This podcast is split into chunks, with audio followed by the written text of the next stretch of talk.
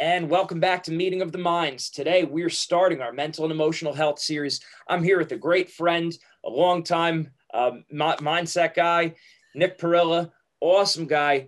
I'm going back a long way, like I said, and he wants to share his story about mental and emotional health, overcoming, coping strategies. We're just excited to have him. Nick, thank you for joining us. Hello, how are you? Hello, everybody. As Mrs. Zanetti pointed out, I've talked to him for what? It's been a while. I wrestled. Started back in third grade. I stopped at around college. And yeah, I'm excited to be here. Excellent. Yeah, so we used to speak regularly, like almost probably once a week, right? Or every other week. It was pretty frequent. Yeah. Yeah. So now talk about how you started going into different, getting into lower areas with depression and everything with that, how things started going downhill. So things really started going. So I'm going to backtrack a little bit. So for the last couple of years, when I wrestled, wrestling turned into something that I loved to do to something that I was doing for other people. And it was starting to wear down. And, I always had that mindset of like, hey, if I quit, what's my coach going to think about it? What's my parents going to think? What's going to be that reputation on me? And, I had it put into my head that, if I quit, I'd live the rest of my life as a quitter. And so, and when I did finally quit wrestling in college, that's what I originally went to college for, 2 weeks in, I was like, I just can't do this. It's just way too much. And as a result, I quit. I got a lot of negative reactions, from different places, and it really tore me down. I went from, having, A's and B's to, showing up to class every day to now having, C's, D's, and almost F's in some class, not showing up at all. I would be in my dorm room, for the majority of the day. And things went downhill. I remember at the end of my first semester in college, I went off winter break, I went back home and I was like, hey, you can't go back. And, with the friends that I had met, I was just like, I don't want to leave. I want to keep being there, but, something clearly wasn't working. But I wasn't thinking straight enough at the time, to be thinking that way. Eventually said, okay, well, you can go back. I went back, and again, I was in the same place I was. I just wasn't me. Something wasn't right. I didn't know at the time what wasn't right, but everything was just going downhill. And then spring break, I remember spring break of 2016, we got back from spring break. Said, yeah, no, it's best that you don't go back. We're going to keep you here. And then a couple of weeks later, I was in the hospital for the first time. Yeah. And what was it that was really dragging you down? Because of course there's wrestling, but there's obviously more going on. Yeah. I think for me, it was my entire life. I'd always been taught, like what to think. I never knew how to think for myself. That really caused a lot of problems. When I started learning how to think in college, what do I want? What does Nick Perilla want? What do I want to strive to do? What do I actually believe in? What do I actually think? And what am I believing right now just because somebody told me?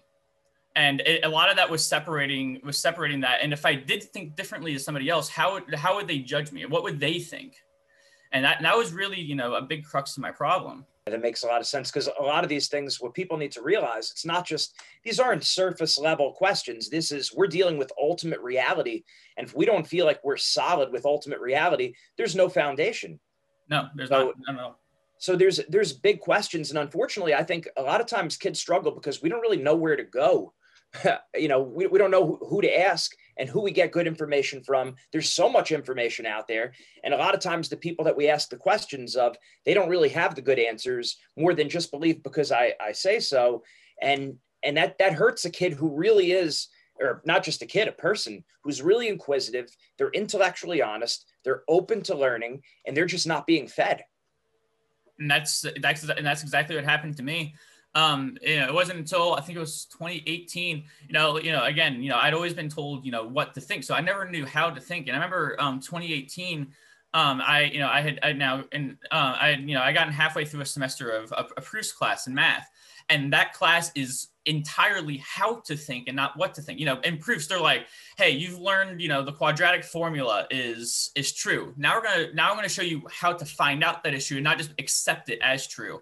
And when I started learning, you know, kind of how to say, okay, you know, I've been told something now. Okay, let's back up all the way to the bottom. Let's build back up and let's see if I can come to the same conclusion. Right. No, that makes a lot of sense. And unfortunately, because we're such a, the philosophy is weak.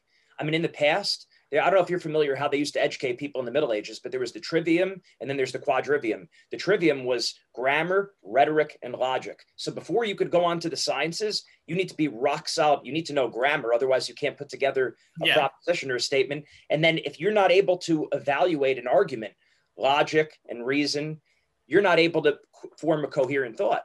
Mm-hmm. And you see that it's the effects on our society are very clear, because all of our different leaders on both sides of the spectrum get away with making statements that they're not logically consistent.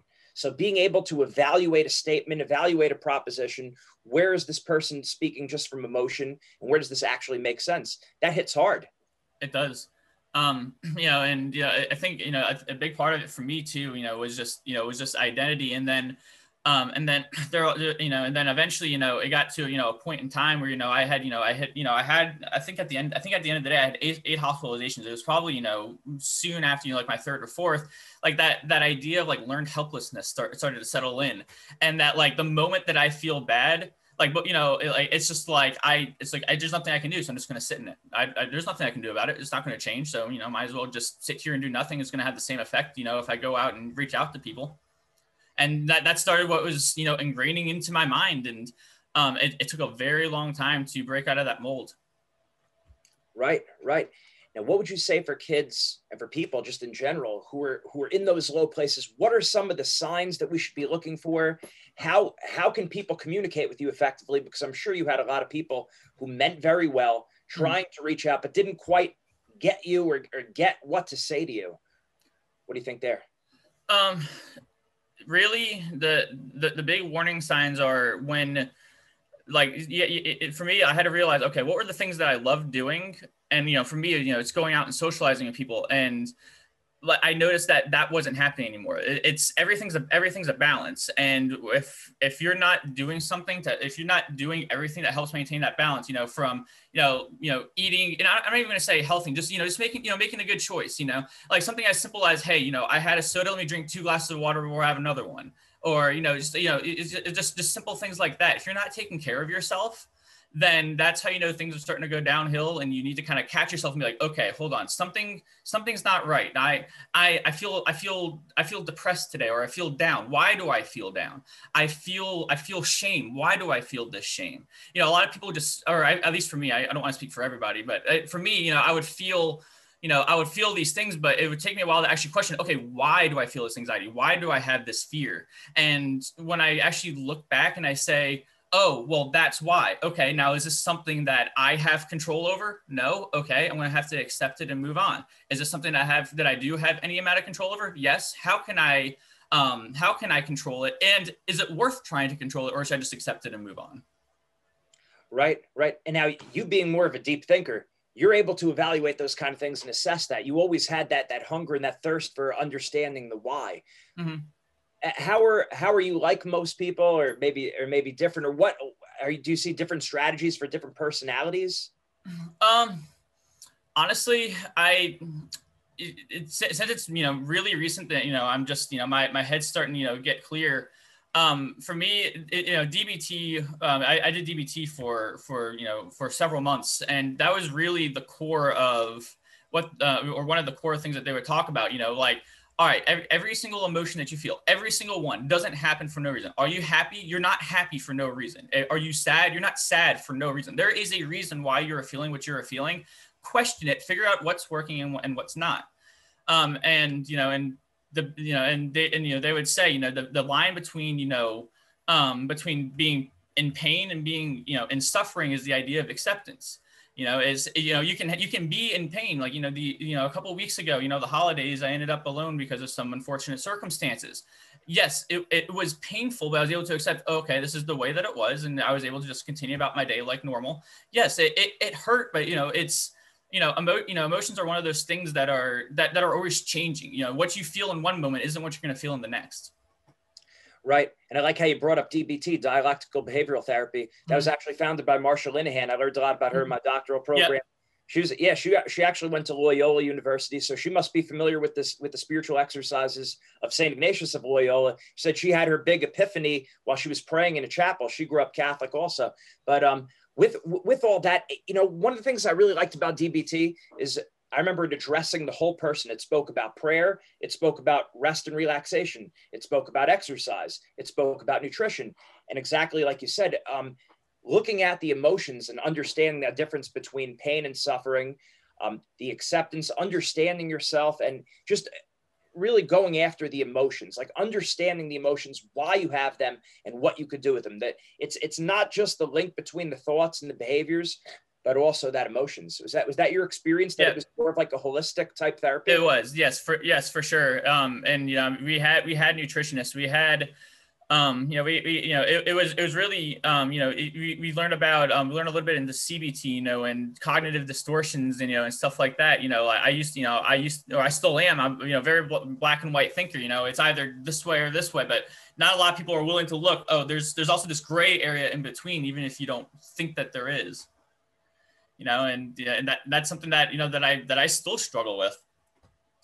Yeah, definitely. And it's one of those things where, I think when it comes to mindset, mental and emotional, it's hard looking at it black and white, because like I tell people usually when we think about confidence or anxiety, you're not dealing with the numbers 0 or 100 on that scale.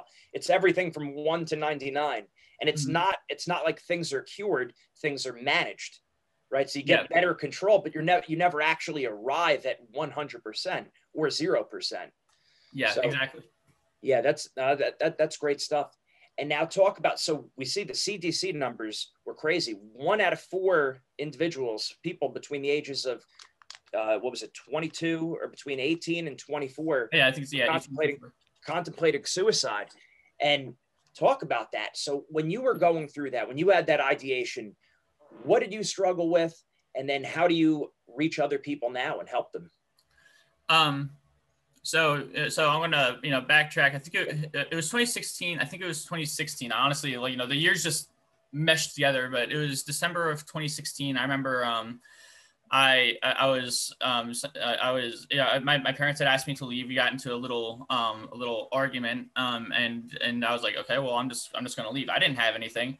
And I was starting to walk out the door. They're like, hey, do you need don't you need bags and stuff? I'm like, no. And I remember walking down the highway, I see, trucks pass by, and I was looking back, I'm like, should I do it? And I remember, the third one came by, I was like, I remember jumping in front, and I did get hit, it's that feeling of like, just not having anything and, and being alone and just feel like you're stripped, just being like you're completely stripped, but, I know now that, I'm not alone, you just go into Google, type how many people are in the world, you'll see 7 billion people. The odds, if you ask even 3 people, I bet you at least one of them will help, probably all of them in all honesty, just reach out. That was the hardest thing for me.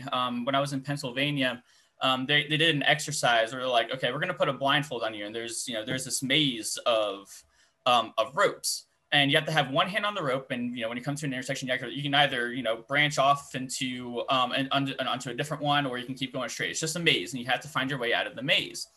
And I remember I was going, and and I was being stubborn. I was like, no, I'm gonna figure out where this exit is. And they're like, hey, if you think you found the exit, just stop, raise your hand, and somebody will come to assist you. And if you need anything else at all, same thing, just stop and just ask. And I was just like, no, I'm going to find this on my own. I have to do this on my own. And and they started, eventually got to the point, everybody's like, hey, a brother has come home, all these people are finding this. I'm like, why can't I find it? And they started playing, help somebody help. And I'm like, okay, well, let me just ask. I'm like, hey, I asked if this was the exit. I asked about this. I'm like, well, like what am I missing? And they're like, well, there's one thing you actually haven't asked for yet. And, I think back to this one, I'm like, help. And they're like, are you asking me for help? And I said, yes, I am. And I remember he walked out of my, he walked me out of that maze, and the message, I don't remember the exact words, I have it on my Facebook page, but he's like, don't dare minimize the power and importance of what you just did and ask for help. Asking for help is at the heart of our recovery. And, you know, and when you surrender control and you were vulnerable, that, and you asked for help, you found your way home. He's like, there was an exit to the maze, but it wasn't a physical one. It was a spiritual one. Wow, that's great. So in Pennsylvania, that was a mental health facility. Yeah. That was helping you navigate your the mental and emotional waters. Exactly. That's great. And such an important point that you said right there, just how many times we turn inward. And that's a lot of times what depression, these low areas of our life, depression, anxiety, we turn inward instead of outward, whether it's helping other people or asking for help, which is probably the most important four-letter word. Yeah, it is.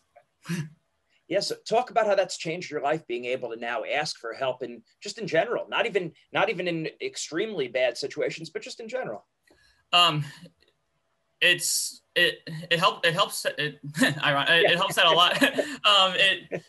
Just being able to be like, oh, okay, well, you know, I don't know how to do this. And, you know, a lot of it was, you know, I'd have too much pride and be like, no, I'm good enough to figure out on my own. Like, all it does is just create stress and anxiety that you don't need to be putting on yourself. Somebody else has the answer, and, you know, maybe even spent years trying to figure it out. Just talk to them. You know, you can sit back and, you know, reflect on what they're saying later. But, you know, I trust somebody who's been maybe it's work related, that's been there for 4 years, then versus me being there for, you know, just a couple months, or even when it comes to mental health, I'd much rather, you know, go to a friend, you know, even if they just say, hey, Nick, you know, we're just going to go play games. We're just going to, you know, with the intent of just distracting me, or, you know, like I trust, you know, those people and their support more than me being clouded in thought and not really understanding what's going on, and, you know, settling myself down to be able to now think clearly and move forward. Makes sense. Now, if you had to go back in time and talk to yourself before things started getting really bad, what would you say to yourself? I would tell myself, you know, hey, look, what you're about to go through, you have to go through. You're not going to get to where you're going to be tomorrow without all these yesterdays. It's hard today, but when the day does come and everything, you know, starts to click and starts to fall into place, things will just turn out so much better for you. You know, I heard, you know, I saw a quote that life is like a dark tunnel. And that, you know, you might not always see the light at the end of the tunnel, but if you just keep moving, you'll come to a better place. That you are in that dark tunnel and you don't see the light, but the light is there. So just keep moving. Excellent. And then your advice to a kid who right now is struggling, that 18 to 20, or it really doesn't even have to be in that 18 to 24 bracket, but just a person, you've been through it. You know what it's like. You've gone through that dark tunnel. Yeah. And thank God came out the other end of it. So what do you tell them now? You know, as I mentioned before, ask for help. It's hard to do. You think you're a burden. You think that you're causing problems and that you're an inconvenience. You're not. I promise you aren't. I've had people come to me for help now, and I'm just like, and they think that they're an inconvenience. I'm like, no, just call me anytime. You know, if I'm at work and, you know, and I get 2 phone calls from you, and I know that it's important, I will stop working and I will, you know, find time to make time for you. You're not an inconvenience. I'm willing to bet every dollar that I got that if you call your friend and you're like, hey, I need you to drop everything right now and help me because I'm in that dire straits, they will. You're not an inconvenience. You know, knowing me, I can adapt. If somebody needs help, I can adapt to, you know, what I may have lost, maybe working or what I'm doing right now to make sure that I, you know, I still have this lifelong friend. And, you know, and so that's one thing. Another thing is, honestly, just as hard as it is, and it's not the easiest thing, just be happy. You know, like it's, you know, a lot of bad things are going to happen, but bad things happening doesn't make things bad. It's your attitude towards them that makes things bad. Okay. Something bad happened.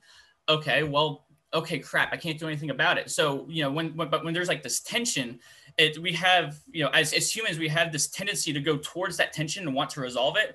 But oftentimes we don't think, well, what happens if I just ignore the tension just to go do something else? That sounds very DBT. Instead of fighting our thoughts and getting involved in that mental civil war in your head, you're changing your relationship to your thoughts and realizing I can choose to step back. Mm-hmm. Exactly. That's great. Yeah. Go ahead. And last thing that I want to say too is, you know, and you know, while I think that everything does, you know, does change, you know, I haven't really found many counterexamples to that. You know, I think for me, you know, recognizing that my thoughts are going to change and that my emotions are going to change when I do get down, you know, for me, it's sobering to think, okay, you know, this is going to change. Just settle down, just relax. It's going to be painful for a little bit, but eventually, you know, your body is going to, you know, restore emotional equilibrium at some point, so you can go back and actually process what's going on. Right. That's a big point. So many important points you hit on there that a lot of people don't realize that the studies show about our overall level of happiness and contentment, barring some kind of massive tragedy, most people restore to that equilibrium you mentioned in somewhere between 3 and 6 months. So like you said, trusting that that your mind, your emotions, your body are going to naturally restore. Talk about that just a little bit more. That's important. So that's something that I actually realized this year. It's one of those things, I knew, but I didn't really, think about it, or I didn't think it was, is that important, but just the idea that, hey, I feel sad, I feel sad right now, something bad, or, something that I perceive as bad, just happened. I remember thinking of stuff even this year, I'll be suicidal ideations, would pop up very mildly. I'm like, no, I know that this is what I'm thinking now. I know that these are my emotions now. I know that this is my situations now, but I know that that's not going to be my thoughts, emotions, and situations later. And I'm like, all right, it's really just accepting, okay, this happened. I know that my thoughts and emotions are going to change. I'm going to adapt. And that it might take some time, but it's, this is that time period is like, okay, I know that this is going to change. I feel bad right now. What can I do right now to make myself happy, in the short term? So in the long run, I know that I'm going to feel better and be where I want to be. That's phenomenal. I was going to go into one of the other things you said, but I'm going to stick with that for a second, that I learned from there was a psychologist, some kind of therapist. They were saying that, when you're in a low mood, you have to be able to recognize when you're in a low mood, when you're at equilibrium. When you're in a low mood, don't make any decisions or make any kind of big choices at that moment. Do little things, just like you said, Nick, do little things to get yourself happy and to restore that equilibrium. And then you could go on to making the decisions and the choices, because you're really not in the place to be doing that at that moment. So getting yourself, if we're at a -3, let's get ourselves back to 0, even if it's doing just little minor things to make ourselves happy, watching a funny movie, taking a bath. And that does it for me. I love that. So yeah. Whatever, little things to make you happy. And one other thing too is, I also noticed that, when I was sad and down, or, I feel, certain emotions, even something as simple as the music you're listening to. So maybe you're listening to something sad and depressing, change it to something upbeat and happy. Your body's going to naturally adjust to it. If you're slumped over and your body posture is that of somebody that's sad and depressed, straighten up, just put yourself in a confident posture, because your body's going to mentally just adjust to that opposite change that you're making. So, your physical stature and, your what you're doing physically and your physical surroundings are going to impact you mentally, because your brain's going to adjust to that. That's great. These are all gold nuggets of information. I hope when people watch this, they're using the notepad, because all those little points you're making, that's an entire lesson in and of itself. And the importance of our actions change our attitudes, our movements change our moods, right? Our emotions change our emotions. So just simply change the song, change the way you're sitting. That's great. One more point. I want to squeeze one more question out of you. One of the things you brought up before, I thought it was really profound, about when you asking for help, sometimes we feel like we don't want to be an inconvenience on others. Talk about maybe how to ask for help, and because there's a difference. There are some times where, okay, there's minor things going on that we kind of, just get over it, right? But then there does come a point where this is not something where you just say, just get over it. This is a big deal. How do I ask for help, and how do I overcome that mental and emotional barrier of I'm being a nuisance to other people, or they really don't care, or I'm inconveniencing them? Talk about that. I know, broad. I basically hit you with a lot right there, but talk about that topic. It's fine. I think when I used to, reach out for help, it eventually just got to the point where, now I just text people. I'm like, hey, I'm feeling down. I need help. That's literally the text message that I send people now. And now me and my friends, at this point, we feel like me and my friends that have decided, we can only do so much. So, So instead of saying we're going to do everything that we can, we're going to do what we reasonably can. But you don't, when you reach out to somebody, if we now have the, for us, we have the understanding of, hey, even if I am not able to help, whether it is because, I actually don't, maybe I'm out of town, you didn't know it or something, I will help find you a means to get help. Just getting that, just initially reaching out is all you have to do. And you'll get the help that you need in some capacity. It might not be, from that one source that you wanted, but that one source will maybe, go out and say, hey, mom and dad back at home, call Nick. He needs some help, and they'll call you. Somebody is always going to be willing to reach out for you, and we're going to be willing to help. And honestly, people want to help, especially when you build a relationship with somebody, they're not there just to, be somebody you hang out with. You do hang out with them, obviously, but they're also there, for emotional support too. And, you got to leverage every single aspect of your friendships and relationships.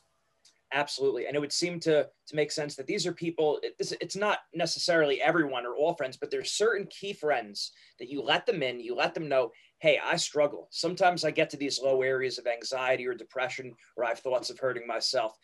I need to be able to, I'd like to be able to speak to you at different times. Can I reach out to you if I'm struggling? So this way they know they're not blindsided. Is that what you would say? Yeah. I don't know, it's really hard for me to answer, because it's just something that just came over time of just, learning that I'm just not an inconvenience. It really is a mindset. When you start telling yourself, oh, I'm a burden, I'm an inconvenience, then you're not going to want to reach out.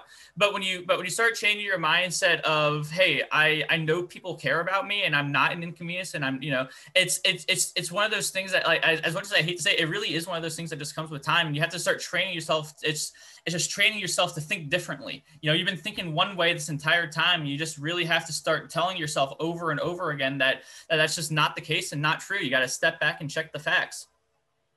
Awesome.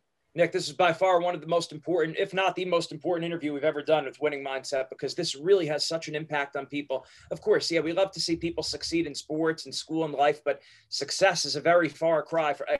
Success is way distant to mental and emotional health, well-being, happiness, and just life lessons. So I really appreciate it, Nick. Thank you very much. Yeah, no problem. Thank you for having me. All right, great. We'll talk soon. Have a good one. Bye. And that is a wrap from today's podcast. I'm Gene Zanetti from Winning Mindset. Make sure you guys go to our website. Make sure you go to zwinningmindset.com. Make sure you buy the book. The ebook is great, excellent information, represents some of the great information that we've learned from top athletes, working with some of the top teams and individuals all across the country. Go to our website, zwinningmindset.com. Make sure you get the ebook. Also, make sure as an individual you sign up for the one-on-one free trial consultation. That's the one-on-one free trial consultation with one of our mindset coaches. The best results always come from one-on-one attention, whether it's strength training, whether it's technique, or whether it's mindset. One-on-one is always the best. Thanks for staying with us. Make sure you join us next time for the next episode. Mindset makes the difference. Have a great day.